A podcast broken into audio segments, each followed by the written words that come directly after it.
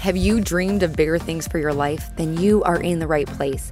Each week, you will be given tips on how to change your inner dialogue, conquer your goals, and ways to step into a higher version of yourself. I'm your host, Lauren Kubot. I'm a motivational speaker who hosts personal development events. I'm a sought-after fitness instructor, a wife, and a mom of two young boys. I'm obsessed with all things personal development, and I believe anyone can achieve the life they want. Let the Become Your Vision podcast be the inspiration you need to step into greater things. Now let's go.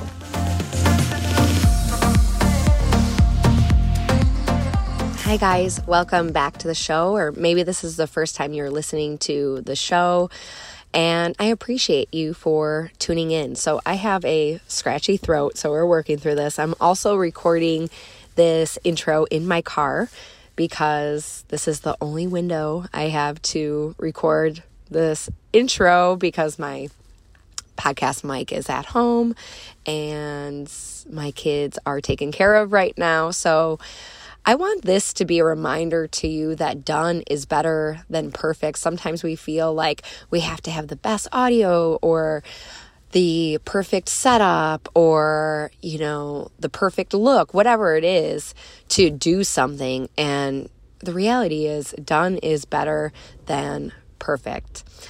This episode today is raw, and I just want to commend Heather for being so vulnerable and transparent in sharing her story.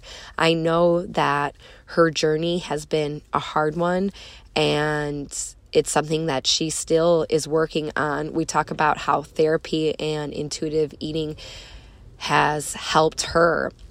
It also made me realize that there's such a big range of disordered eating, disordered way of thinking as far as nutrition goes.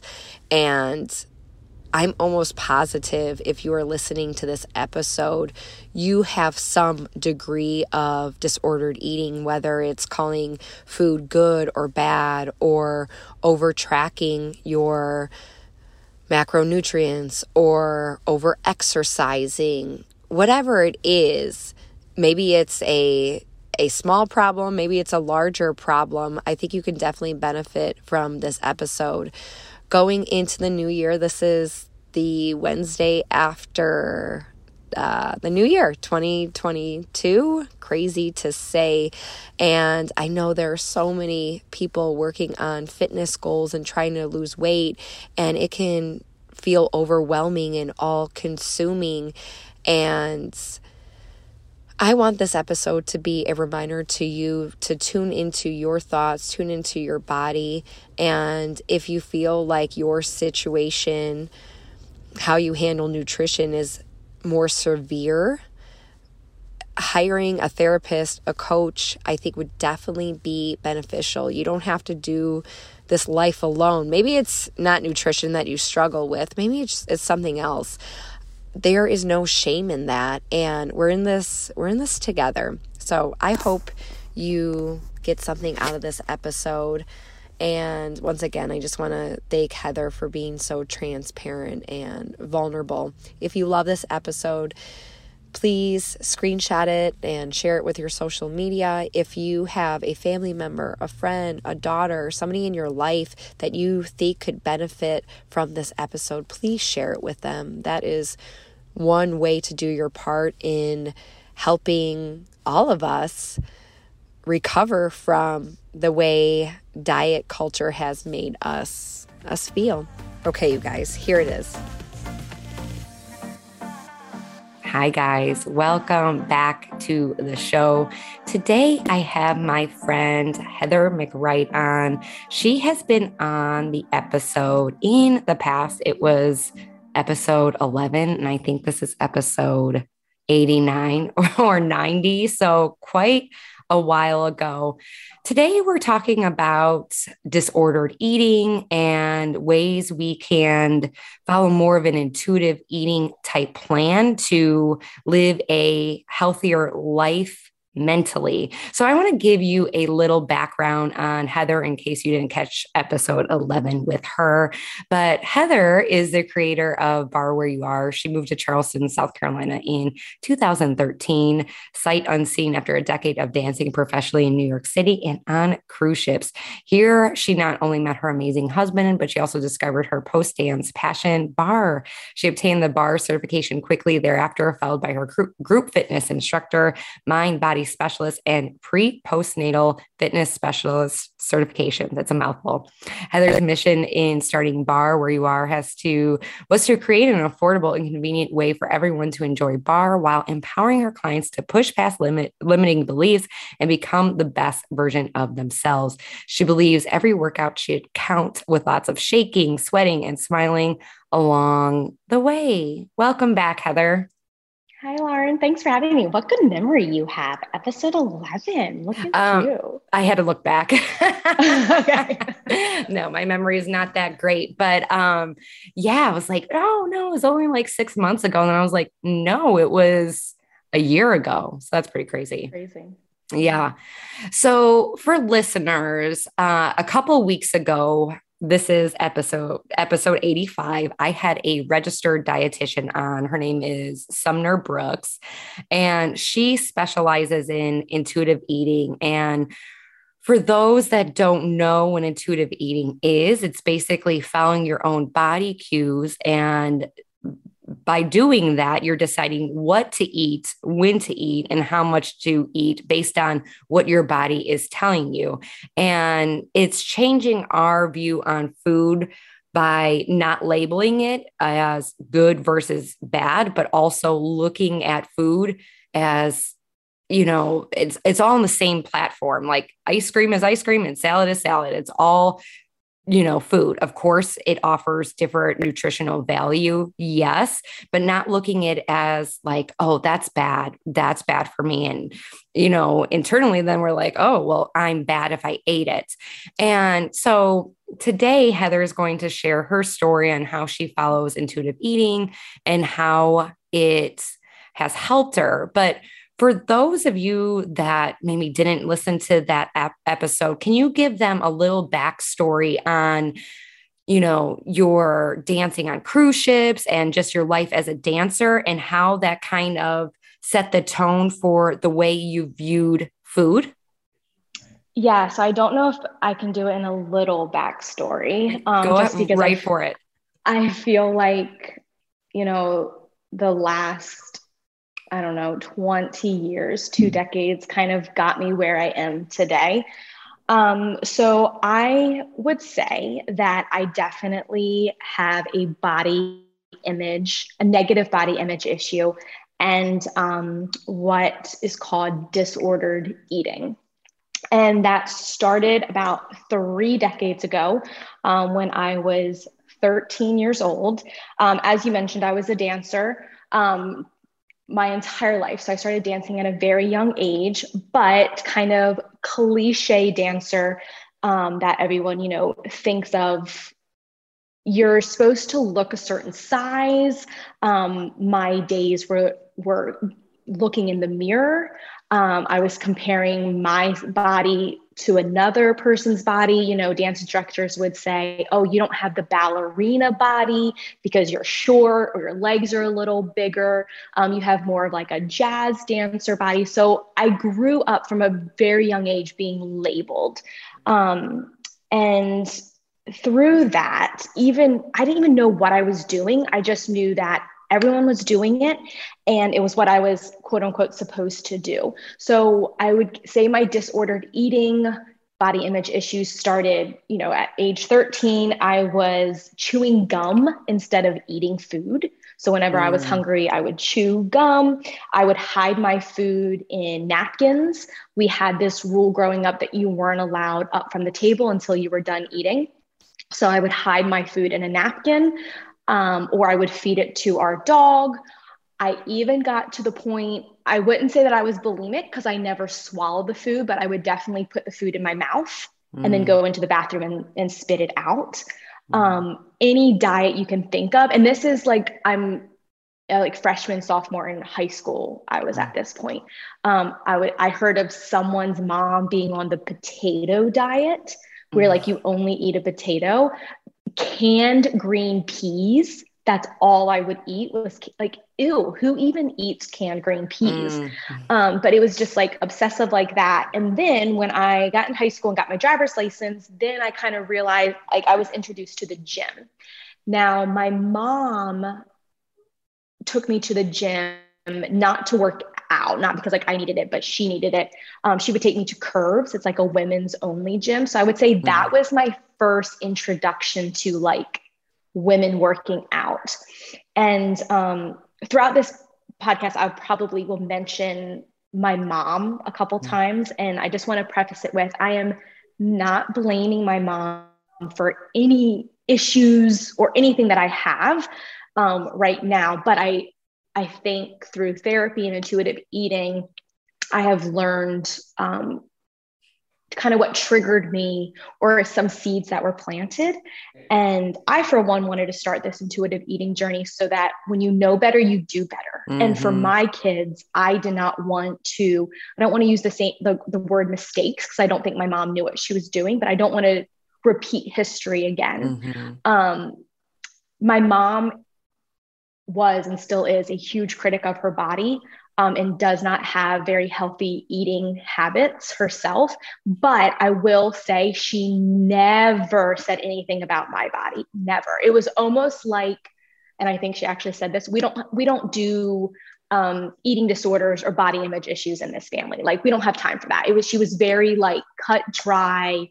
Um, she didn't have patience for that kind of thing. So like any new diet I was on, she did not feed into that. Like, she was not gotcha. buying me the potatoes or buying me the green peas. That was all me. So but when I was, you started, sorry to cut you off there. When you started, when you said like, going back to like the hiding, like the food, would you see other girls that you were, um, you know, dancing with, were they talking about food in a certain way? And you yeah. felt like you had to follow suit?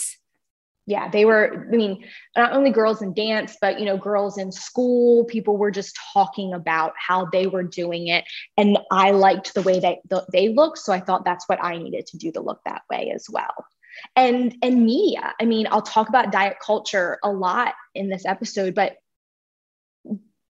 I was watching it in shows. I was reading about it in books. I was right. looking at it in magazines. Like, it was hard not to know that people were doing this, that this right. was quote unquote the thing to do when yeah. you wanted to look a certain way. Right. And that's still um, going on today. And I feel like what you were saying about, I feel like our generation is um, coming up with different ways to say things that might not trigger things down the road. Um, yeah. We kind of, I don't know what the word is, like kind of like sugarcoat things. Like, we kind of soften up. I think that generation, not to be like, oh, you know, it's fine or whatever, but I think they were very into, that was like when fitness kind of became very big, and like you'd watch V H S workout tips and like Jane Fonda.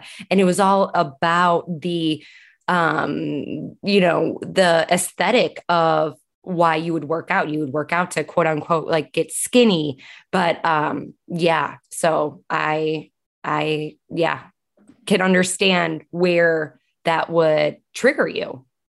Yeah. So then, just going off of what you were just saying about fitness. So then when I started being able to drive in high school, that's when my exercise obsession came in, because I was able to drive myself to the weight room before school and work out before my classes began. And then keep in mind, I was dancing five days a week, multiple hours a day. So just in that in itself, I did not need any more exercise, mm-hmm. but that was my next route. Like, oh, this food, you know, dieting and chewing gum. And I was doing crunches like after every meal. I remember going upstairs in my bedroom and like hiding in a corner so that my sister wouldn't see me. And I was doing like a whole bunch of crunches. Like, mm-hmm.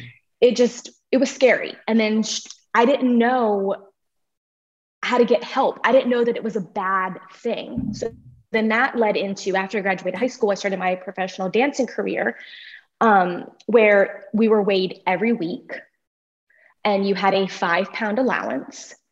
And I quickly learned that if you were under five pounds, you, no one said anything to you. You were almost praised for losing weight. Right. But if you went above your five pounds, then you got in trouble. You got written up, you got referrals, you got put on weight, like a weight warning watch.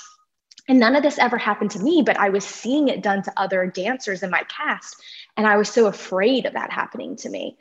So again, I was continuing with um, dieting and controlling what I was eating, and exercise obsession came to a whole other level. Um, we would rehearse for eight hours a day, but I would go to the gym before we rehearsed, and I would go to the gym after we rehearsed. And then I would go, I would have, we would have our shows. We would be performing that night. Wow. Um, so were you exhausted? Quick- Honestly, I don't remember being exhausted. Like, I don't remember feeling any way at the moment, but looking back, I'm like, how did I do that? Like, I mean, I was young, so maybe that has something to do with it. I was nineteen when I started um, dancing on cruise ships. So maybe that has something to do with that. But anyway, and then that just continued. So after my dancing career, after ten years ended, and then I moved to land, I was so afraid of coming from a place where I was dancing so much and had so much physical activity to moving to land. Like, oh my gosh, this look that I have, like, I have to keep that up. And if I'm not dancing, right, I have to keep up working out. So I would go to the gym multiple times a day. Then I got introduced to bar, um, which, and then became a fitness professional, which just, now I'm still looking at myself in the mirror, you know, or now right, I'm recording videos, I'm still looking at myself on camera. So it's just like the perfect storm, mm-hmm. the recipe for, you know, I just, every stage of my life, I was being compared.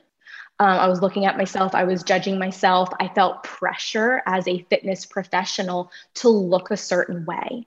And I really got caught up in my identity. Starting from a young age, I'm a petite, short person. So everyone in school called me shorty, like the short girl. Then I was the dancer. And then like that was my identity. Right. And then I became the bar instructor or the bar boss or the fitness instructor. Like I've always had this identity literally attached to what I look like. Right. Hey, before we continue with the show, I want to talk to you about something that you might not think about too often, but it is vital in keeping you and your family safe, and that's insurance. In today's hectic world, we women have so many roles and things on our plate. Our to-do list seems to get longer and longer. Rachel Davenport, the principal agent at L H Griffith and Company, understands because she is a wife and mother herself. Rachel can assist you with all of your insurance needs, whether it is trying to find the best deals on auto insurance, helping select the most appropriate home insurance coverage, or helping you protect your family with health and life insurance. Rachel does it all. We know what a headache it can be to select the best insurance. So to save yourself precious time and energy, give Rachel Davenport a call today for all your insurance needs. Her number is eight six four, eight two eight, zero five seven nine. That's eight six four, eight two eight, zero five seven nine. Or find her on Facebook at Rachel Sells Insurance. All her information is in the show notes. Okay, back to the show. So fast forward, keeping in mind that I've been struggling with body image and disordered eating all this time, almost two years ago now, the pandemic hits. And up to that, right before the pandemic, I was teaching thirty-seven classes a week. thirty-seven? Like thirty-seven classes a week I was teaching. So thirty-seven hours. Yeah. And I'm, a, you've taken my classes. Yeah. I'm the type of instructor who I do the entire class. Right. And when I wasn't teaching on Sundays, we were filming. So I did not have a day off. So then pandemic hit and we all know what happened. Everything shut down. And I was like, oh my gosh, how am I going to keep up my look? How am I going to keep up my physique when I'm not teaching thirty some classes? Mm-hmm. So then I was yeah. still working out on my own to keep up with the amount of hours that I was still doing. And I don't know if it was, you know, the pressure of the pandemic, because I know we were all going through our own like mental issues and struggles, or what it was, or if I really just hit a breaking point, but I collapsed. Like I just hit a wall, and I've never felt so low in my entire life. And up to this point, I had never shared with anybody mm. anything. Outside looking in, everyone thought I loved the way that I looked, that I was super confident, mm-hmm. that I didn't have any issues, that I could eat what I want. But what they didn't know is I was controlling every aspect of my day. I planned breakfast, lunch, and dinner based off of what I had. I needed to know what I was going to eat for breakfast so that I could plan what my lunch was and plan what my dinner was. I was getting social anxiety because it was causing me so much anxiety to think about going out and eating with friends and eating in public. I didn't like to eat in public because I didn't want anyone to comment on what I was eating, how right. much or how little I was. I needed control over if we were going over to, to a friend's house for dinner. I needed to know what they were going to make so that I knew what I needed to eat for breakfast and lunch, or did I need to eat before I went there? Um, so it was just getting, mm-hmm. I, I couldn't enjoy my life. It was all encompassing. It was all that I could think of. And it takes a mental toll. That takes so much energy in itself, is thinking so about, about that. And a lot of things you're saying, I'm like, oh, you know, I've definitely been there and have my own struggles. And it's like, it is, it's like, and then you get irritated if you can't, I don't know, for you, like if you can't control something, and then you're like, oh my gosh. And you feel like, just like, what am I going to do? Like panic almost like sets in over food. Yeah. And it was also getting to the point in social situations where if anyone commented um, on the way that I looked, and it would be a compliment, they would say like, oh, I love the way that you look in that bathing suit, or, oh my gosh, I wish I had those abs. It would completely derail me, because mm-hmm. then I felt this pressure of, okay, well, what did I eat today to make them like the way that I looked? Or did I work out today? Or now I feel this pressure that I have to continue looking this way. Our bodies freaking change. The yeah. way that I looked when I was seventeen compared to now, like it's only natural that our body changes. Mm-hmm. So I hit a wall. I hit a super low point, um, especially when I realized that my I could not keep going the way that I was going, not only mo- mentally and emotionally, but physically as well. Not only could I not continue teaching thirty-seven classes a week, I didn't want to continue teaching that many classes a week. I created my own business to have freedom, and I didn't have any freedom at all, not only because of the way that I structured my business, but also mentally and emotionally, I didn't allow myself to have freedom. I needed to eat this way. I needed to work out this much in order to keep this body image that I had. So that's when I started, I, I think it was through Instagram, I think, that I started hearing about this intuitive eating. And I was like, what is this? So during the very beginning of the pandemic, we all had some time on our hands. So I got the book and I read it, and it made so much sense to me. It was like a light bulb went off. I was like, of course, of course, we're supposed to listen to our bodies and eat when we're hungry. You mentioned that earlier. Kind of at the, I think like the beginning of the pandemic was when that intermittent fasting was going on. And the best example that I've heard is when you have to pee, you go pee. You don't say, oh, nope, this isn't your peeing window. You have to hold your pee for four more hours before you can pee. Right. It's a natural thing for your body to do, is to go to the bathroom. It's a natural thing for your body to do, to eat.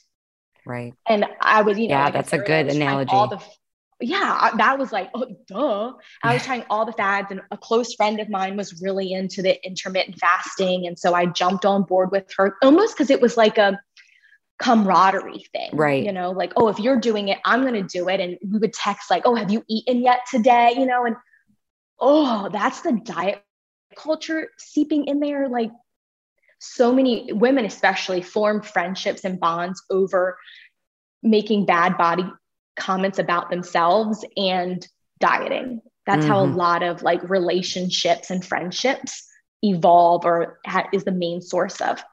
So anyway, I read the intuitive eating book. Like I said, it really hit home, and I started doing the work and seeing a lot of progress. Um, but diet culture all around, I was the only one in my circle of friends and family that was had really dived in or even talked about intuitive eating. And I would try to share it with other people, but people aren't going to change if they don't want to change. So I slowly started sinking back into my old ways because it's just what I was surrounded with. I was still seeing on social media, people talking about new diets and intermittent fasting and um, targeting certain body parts, you know, areas on their body to tone. My friends and family were still talking, you know, diet culture. So I was starting to sink back into my old thoughts after about six months. Um, and what I like to say is my intuitive eating muscle wasn't strong enough yet um, for that diet culture influence. So I, I needed to, just like any muscle in your body, I needed to right. keep strengthening it and flexing it. Yeah. So it is I, a new concept, even with, with the, I, I don't know, newer, where a lot of people are more people, I should say, are talking about it now. But when um, I had Sumner on, I was like, what the heck is this? Even now, I'm like, it's like when you're taught to ride a bike a certain way or math, this is, I think, more relatable, especially to parents. Like you're taught math, how to multiply a certain way, and then you do it all of your life. And then all of a sudden you're taught the lattice method or this new method that they teach. I, I hear a lot of people talking about this. And then you're like, what, why? The old method worked. Like, why would I try something else? And uh, but the difference, Lauren, yeah. is the old method doesn't work. Right. Dieting doesn't work. Right. Yes. If it worked, it wouldn't be called dieting. Right. right? You're right. Yeah. So yeah. that's the difference is yeah. the old doesn't work. We're all born. And it talks about this in the book. And I follow a lot of intuitive eating accounts. And what they all say is we're all born intuitive eaters. Your newborn baby is born an intuitive eater. And it's through diet culture and the mother and the father and the family and the friends that change that child from being an intuitive eater. Mm-hmm.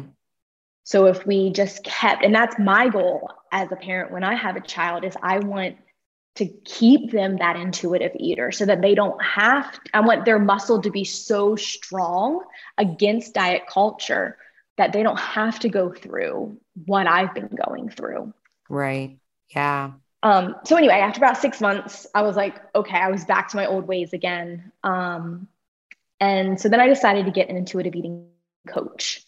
Um, and that's when we dived real deep into any kind of body image, disordered eating. Um, it's an onion, right? It's never about the food. And you mentioned this a little earlier about control. Um, so I just started diving in and peeling back layers. And I, there were two main things that I feel like my body image and disordered eating stemmed from. And that was identity crisis. I didn't know who I was. I always listened to what people told me I was. And I grasped onto that. I always have wanted to feel wanted mm-hmm. and um, the cool kid and accepted. And so I was always so willing just to take on the labels that everyone gave me, whether that was the short girl, the skinny girl, the dancer, the fitness instructor. I just wanted to be labeled something. Mm-hmm. And then control. I needed to be able to control situations, and food and exercise were the easiest things for me to control. Um, and we really broke down the intuitive eating, like, philosophy, and there's ten principles that I'm sure Sumner um, went over, but and we didn't actually touch happen. on that.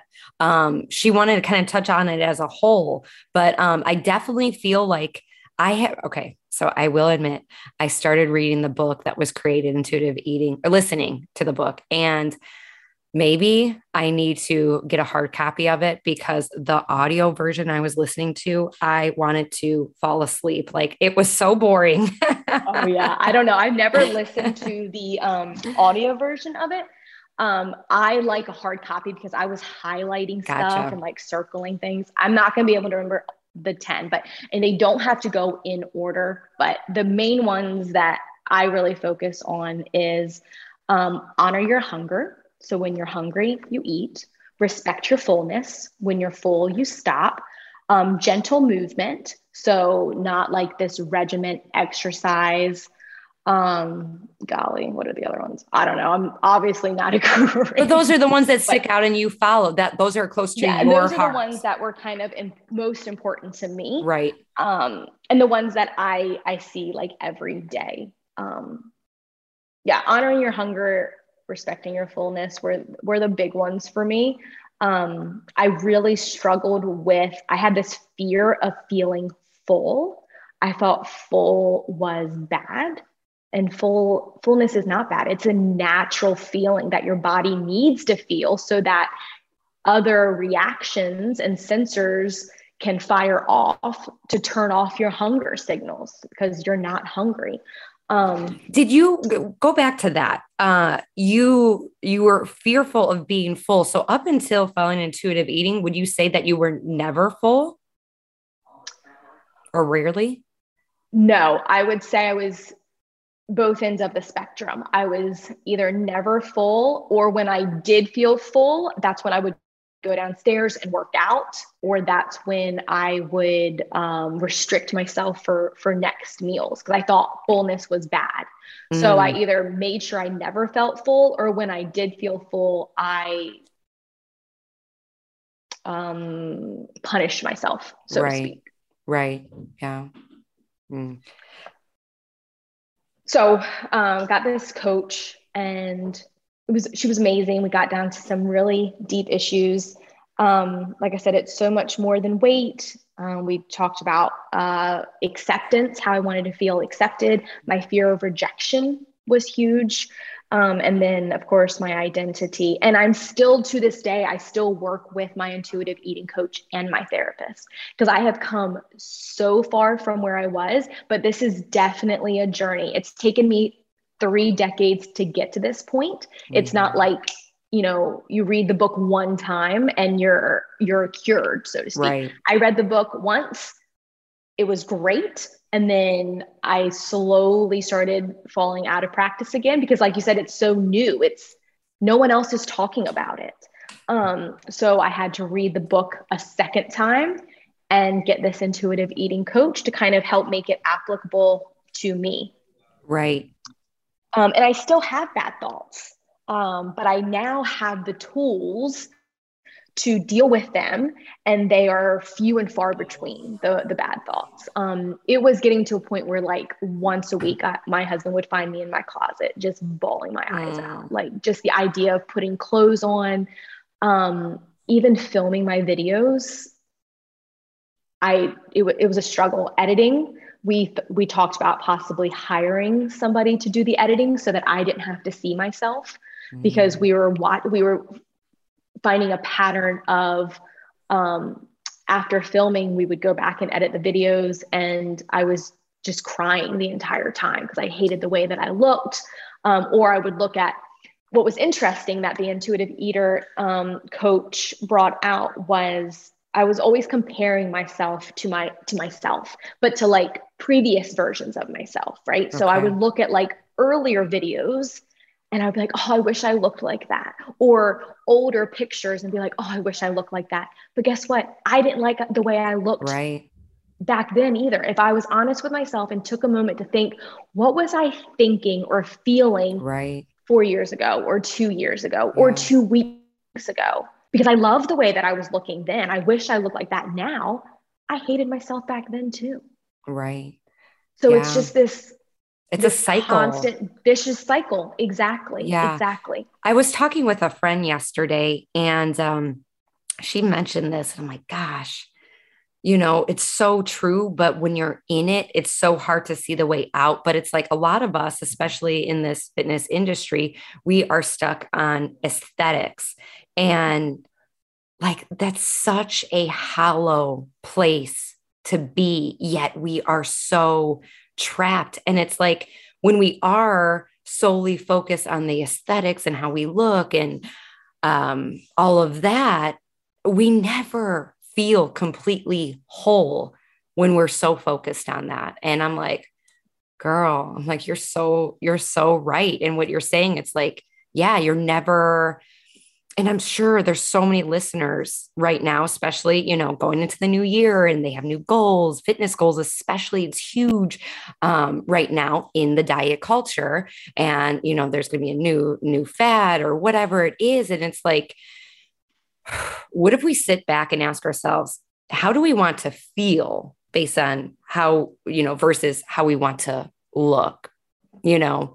So um, what you're saying, I'm like, yeah, yeah. So was it hard for when you're crying in the closet? Cause like every, there's so many things that you said, I'm like, I'm getting like chills because I know you, I know your videos. And I'm like, what you, you know, I see somebody totally different than what you see. Like you were talking about, like, I see this big like star and you're bubbly and energetic and encouraging and all of these things. And it just like breaks my heart. And it's also very relatable where you're at to my, like to me personally, but like you crying in your, in your closet and your husband, like finding you, like what were some of the struggles between like for him? Did he ever say like, was he patient with you? Was it hard for him to, to help you? Like, how did you work through that? He's amazing. Um, so he never grew up with any body image issues or, right. or disordered eating. I'm not saying that men can't, but he just did not.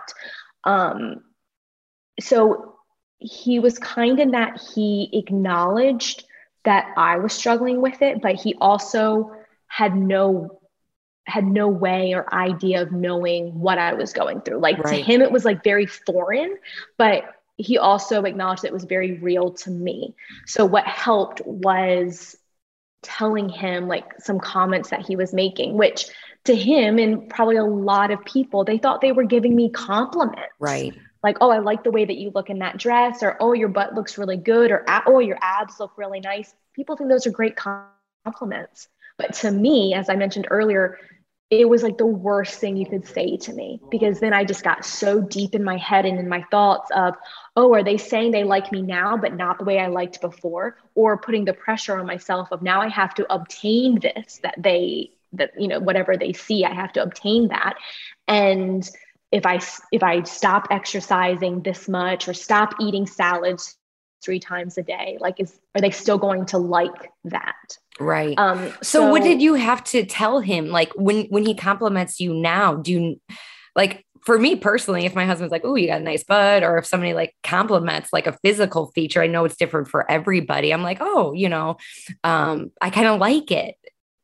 I don't know if that's right or what, but how, how did you work through him like complimenting you? Because that's a natural, you know, thing yeah. to want. First, I don't think there's right or wrong. I think okay. what makes it right, right or wrong is how it affects the person. Totally. And if you're not having those like downward spiral thoughts like I was, then that's great. And right. I don't feel like there's anything wrong with that. Um, and through therapy and intuitive eating coaching, I now know that a lot of those comments that he makes, at least, I've done the work on like his behalf, that they're not, there's no ulterior motive. Right. And I don't have to like think, go deep into it. Um, but he's learned now to compliment on who I am as a person, mm-hmm. um, like personality traits and stuff like that, versus giving me physical compliments. Gotcha. So it was just a conversation. And um, when we were like out in social situations and it would we would come back home, I would point out like, hey, did you hear this person say this or this person say that?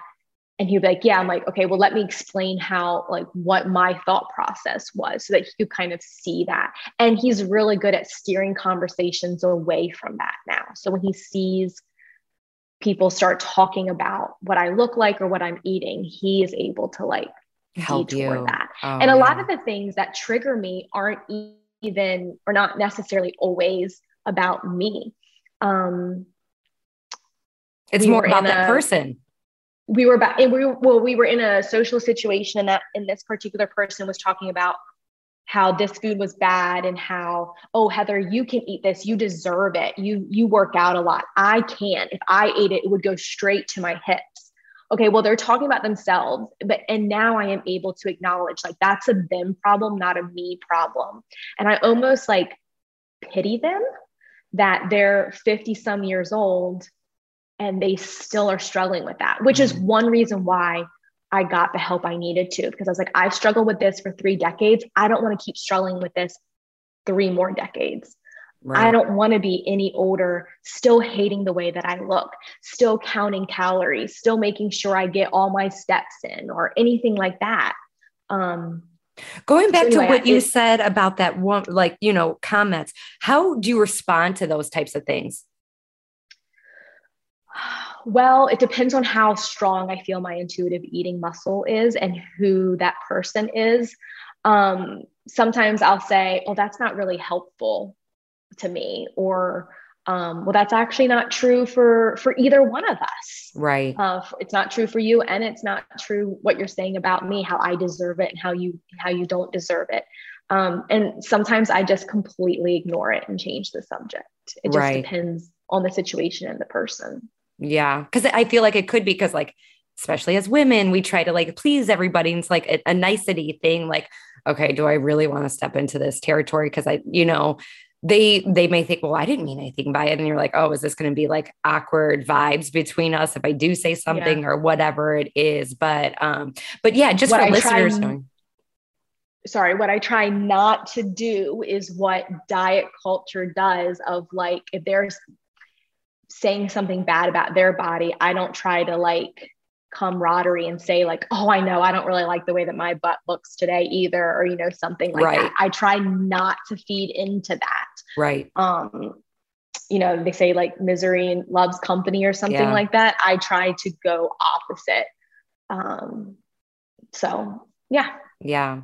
So, okay. When you were, when you're reading this book, when were you like, Did what happened first? Did you get the book and then you're like, okay, I think I really need a coach, or I needed to, you know, talk to a therapist? What was that timeline like? And was there like a breaking point? You're like, I need more assistance. Like I definitely need professional help. What was, what was that? So I got the intuitive eating book, and that was just from like following accounts on Instagram, and just felt like these people were really resonating with me and they were speaking a dialogue that I could get behind. Um, and then I read that book and I was going great for probably six months, little less than a year. And then I can't remember if it was like a certain situation or what, or if it was just kind of a slow decrease back down to my old ways. And then I did have a breaking point. Um, when I say I was crying, crying in the closet, I was legit crying in the closet, and I was starting to have some pretty scary thoughts, mm-hmm. not suicidal, but definitely hating myself, questioning my worth. Um, Not only personally, but as a business owner, like, why would anyone want to take my bar classes? I look like this. Um, my husband, uh, I don't deserve my husband, like just right. really, really. And my husband found me in the closet. Like I was bawling my eyes out. Yeah. And that's when I was like, I need help. I need help. I don't want to continue like this. I can't continue like this. And so that's when, um, I started therapy. And then from there, um, therapy helped so much, but I also knew that I wanted to talk to somebody who was, had the same belief system I did when it came to diet culture. So that's when I got the intuitive eating coach. And she's pretty much like my second therapist. We almost like kind of talk about the same thing. If we didn't finish a thought in like intuitive eating coaching, my next week in therapy, we'll bring that up again and, and go a little deeper, because in intuitive eating, we try to keep it the food, body image related. And sometimes it goes super deeper than that. So I'll bring like other issues will arise and I'll be like, oh, I think I need to talk to my therapist about right. this. Like, I didn't know this particular incident, you know, I'm still thinking about it and it's still affecting me in this way. Um, how did you find those two, two people? Because therapy, I feel like I have, I've had a therapist in the past. I've, I've had a few, and this time around too, I probably about a year ago, I was like, I need to talk some, to somebody. I was feeling like low, just, um, and then I like met her once. I'm like, she's just not my vibe. I don't want to go back to her. Did you experience that with your therapist, or did you guys hit it off the bat right away? Or how did you find this person? So therapy is like a very boring story. I literally just reached out to my health insurance and was like, who is covered under my plan? And they gave me a list of doctors. So I called one and I just asked, like, I knew I wanted a female and I wanted someone youngish. And we hit it off straight away. Great. And then after about a year, I found out that my insurance didn't cover it. She was not in network. And so I had to pay for every single back session I had to pay for, no. even though they told me it was this huge debacle. But I could not fathom trying to recreate a connection with someone. Right. I couldn't, it was just too much for me to even think about having to catch the new therapist up to date, you know, give right. them my whole backstory. So I decided that it was worth it for me to continue paying out of pocket to talk to this therapist. Right. Now, this intuitive eating coach that I found was through Instagram, just a couple accounts. Um, and there were, there's so many intuitive eating coaches. This one, um, we share the same faith, and, um, she's local, although we still meet, um, on the phone, but she is local to South Carolina. And uh, she just really resonated with me. Mm, yeah. Because I know there are some people who are like, I th- tried therapy, same journeys. Like I went through my insurance and I'm like, oh, do I, it's, it's like one of those things, like I don't have time to be going through all these lists and, you know, trying to meet with the type of people. But it's like, you know, you think about in the grand scheme of things, like how do you not have time for it? So I just was curious, did you guys hit off the bat right away? We did. Okay. We did. Yeah. Okay. Yeah. I can give you her name after this. Yes, that would be great. I, w- I will be, that would be great, because I'm like, there's, I don't know. I'm the type of person too, that I like try to diagnose myself. I'm like, I already know this. I already know that. Oh yeah, me too. Me too. know? I know. I'm like, I have this, I have that. And I keep calling myself crazy. And she's told me like so many times, okay, you are not crazy. Yeah. Um, And yeah, and that. that's another thing. I think I take on the labels, not that anyone has ever called me crazy, but um, I take on labels that people give me very quickly. So, um, you know, I'll tell her things like, I know I'm like this, or I know I overshare and da da da. And she's like, do you actually think that? Or is that because people have told you that? So anyway, we, that right. could be a whole other episode. Yeah. But I will, after this, I will text you. Um, I would love that. For information. Yeah. Yeah. So like I said, this is still a journey. Um, I've come so far in the last two years. I definitely have some low points, but I now feel like I have the tools. Like I feel my feelings, I acknowledge them. Um, and something that my therapist told me once that really resonated with me, and I always remember it, your thoughts are real, but they're not true.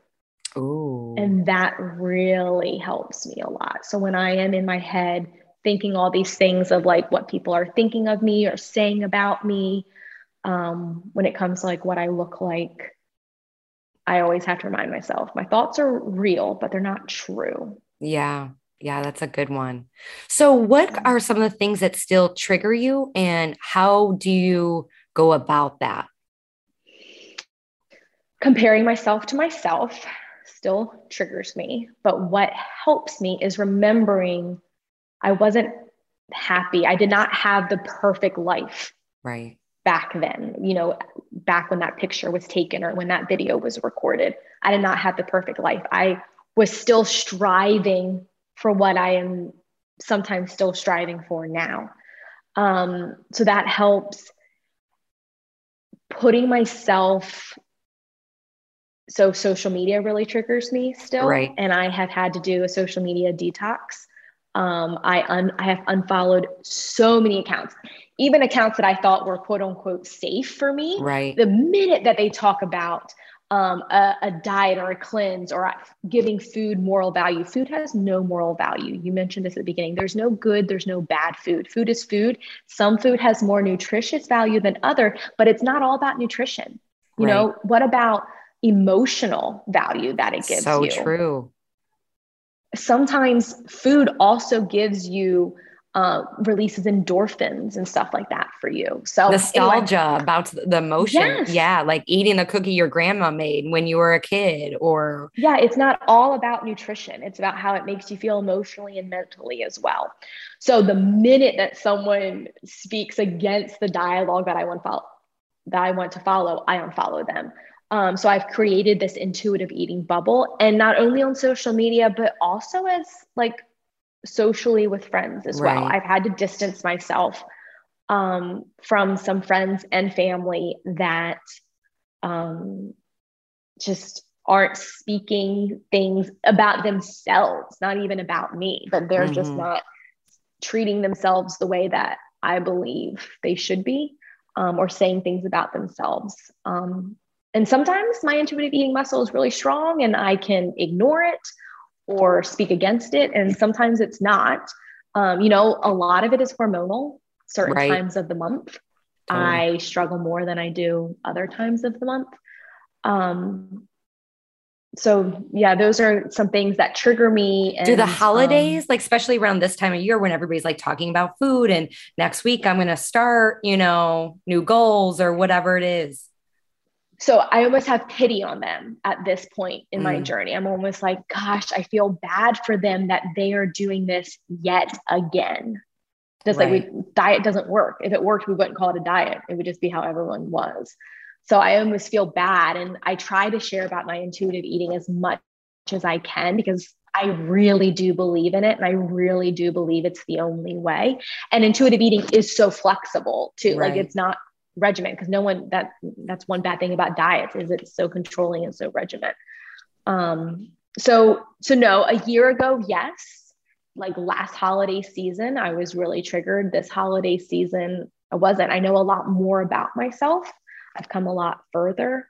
Um, so to me, it's just another, another day, another, another part of the year. Yeah. That's amazing. And I know how much work you've put into yourself, and it's beautiful. And it's inspiring to people, even my, in myself, I will admit there are things that I say, especially even a couple years ago. And I'm like, that's why I really don't post. Um, I used to post what, post what I ate Wednesday, and I would get comments like, um, you know, from other people like, oh, you don't eat that much. And then me personally, I'm like, you know, if I didn't share something that, you know, from that day, what if I had a snack at night and then they, they didn't see that part, they weren't getting the whole kind of picture and, you know, all these other variables. And I'm like, I don't want to add fuel to the fire. So I'm, I'm learning, we're humans, right? We're kind of, we're constantly on this journey. And when we know better, we do better. And, do better.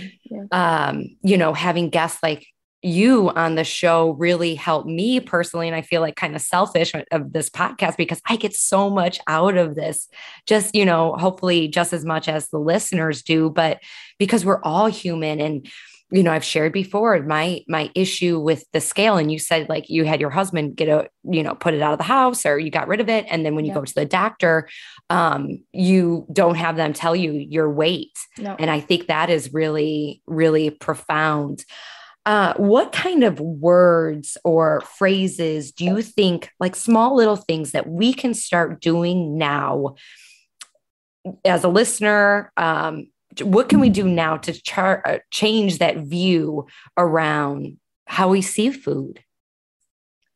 So the first thing, and, and you mentioned it, was getting rid of the scale. Mm. That's like the number one thing. I think I'd kind of hit a plateau with my intuitive eating because I was like, oh, I'll take that principle. I'll take this principle, but I can't let go of the scale yet, because to me, the scale was like real, right? Like there's nothing more real than a number. Um, and I, And that's when I plateaued, and I was like, I, I know if I need to take this to the next level, I have to get rid of the scale. And my husband did that for me because I could not. Um, you have to trust your body. That's like the number one thing. And that is what diet culture wants you not to do. Diet right. culture wants, does not want you to trust your body. If you trust your body, you're not going to feed into their diet plan of how they're telling you what to eat and what not to eat, or they're telling you what kind of exercise you need to do. You are the only one that knows your body. Um, another one is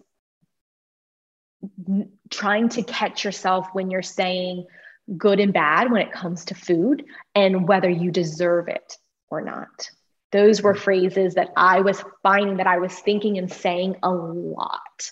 And as soon as I stopped that and removed that from my vocabulary, that, oh, the salad is good and pie is bad, I had, like, I stopped that. And then whether I deserved something, you know, oh, I worked out today, so I deserve this. I had to stop talking about that.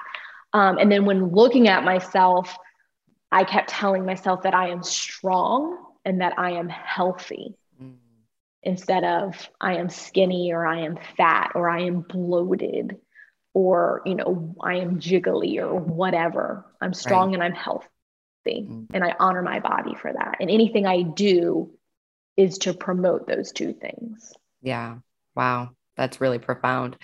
Um, when I just lost my train of thought, cause I was like, oh my gosh, that's, that's so amazing. Oh, as a business owner, ha- have you changed how you yes. instruct oh, yes. or emails that yes. you send? Um, and how have you done that?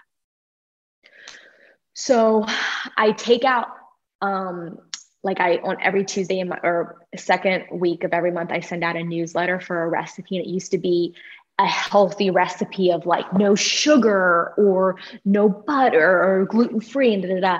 And now I've completely changed the type of recipes that I put in there. Um, I don't always make, like I used to like healthify recipes. And now I give you the darn good one, the O G. Right. The one that's going to taste good, you know, and it has nutritional value in there. And I point out those things like, this is great for this, this is great for that. But guess what? That butter is going to make you feel really good too. And it's like nostalgic, like it's my grandmother's cookie recipe, right, or my favorite comfort food, you know, something like that. Right. Um, and then in teaching, oh my gosh, yes. I've stopped saying like, oh, thirty more seconds of this plank, and then we can go all eat a piece of pizza or, you know, whatever, something like that. I stopped that. Um, if I hear any ladies commenting on their body or what it looks like, I immediately respond with how strong they are, how healthy they are, how they are honoring their body, and just really try to turn that narrative around for them. Because I don't want that. Like I have put myself in intuitive eating bubble for a reason. And right, if I'm letting these ladies into my home and into my home studio, I don't want them to pop my intuitive eating bubble. And if I can send them off with a little nugget of goodness, that's what I, even if it's just a small thing that kind of makes them stop and like recognize what they're saying. Right. Then, then that, that's good for me. Oh, yes. I love that. You mentioned um, your identity. Laura, I want to stop. I want to stop you for just one minute about that is, yeah. And you know this to be true as well. As fitness professionals, it's so easy for us to get on the bandwagon of new year, new you, or, you know, challenges to lose weight and stuff like right, that. It's a quick fix for us to make good money. It's a way to get more followers because it's the narrative that everyone speaks.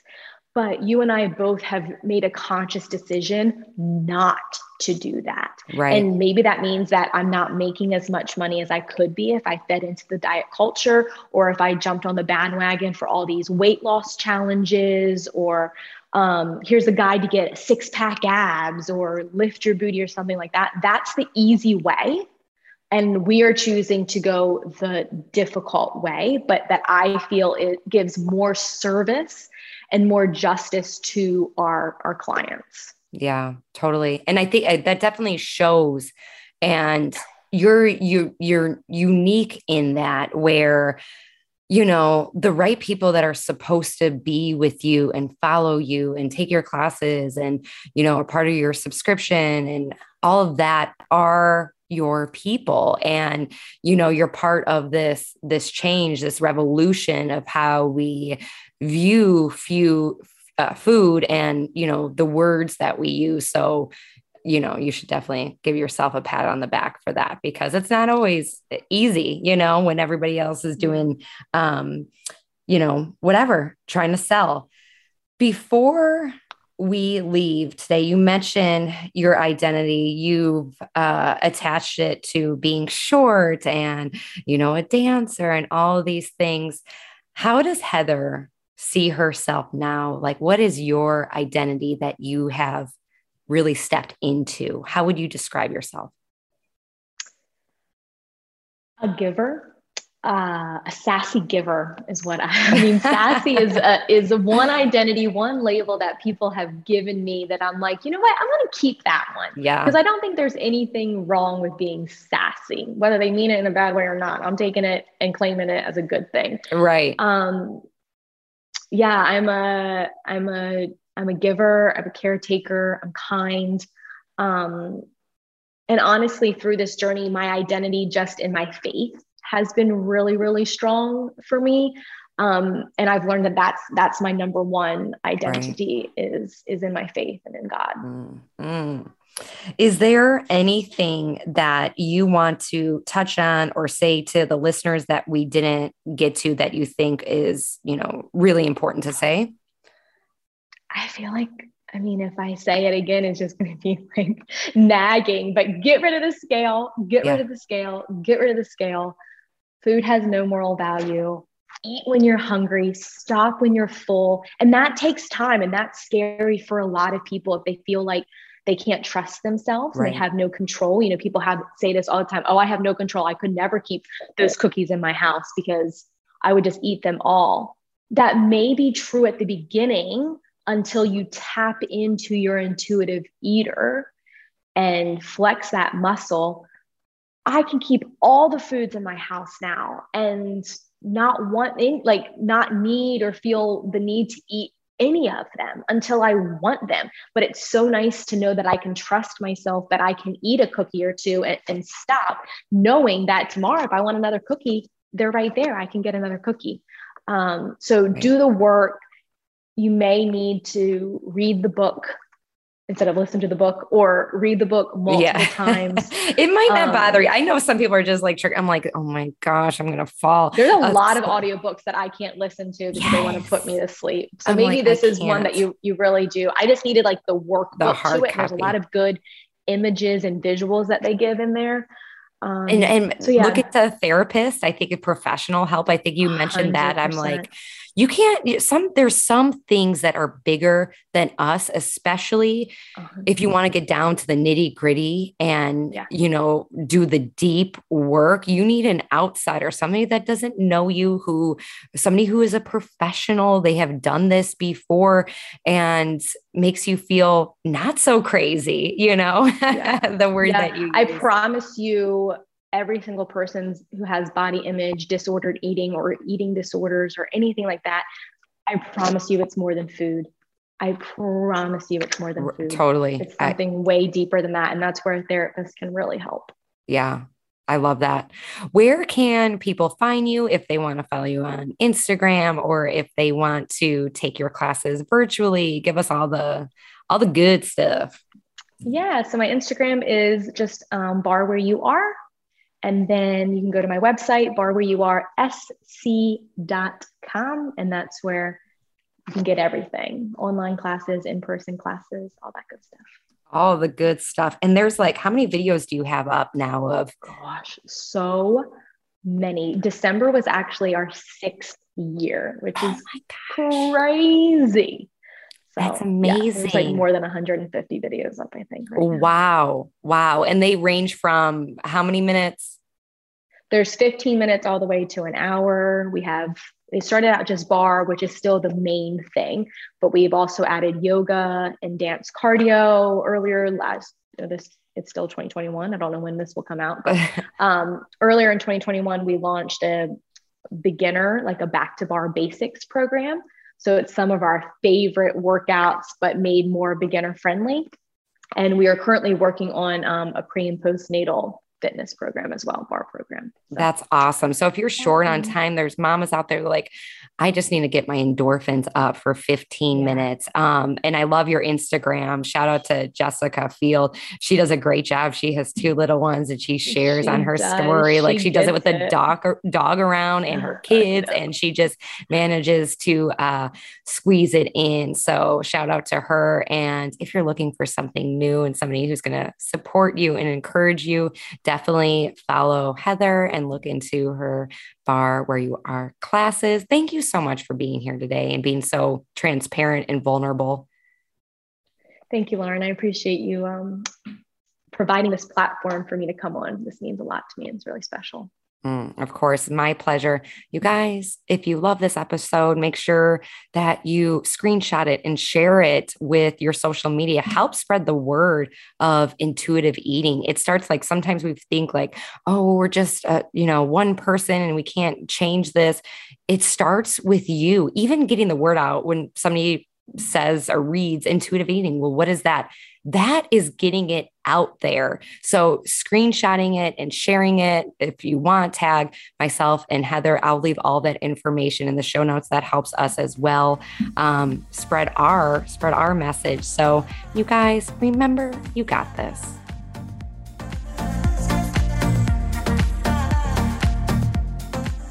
Thank you so much for tuning in today.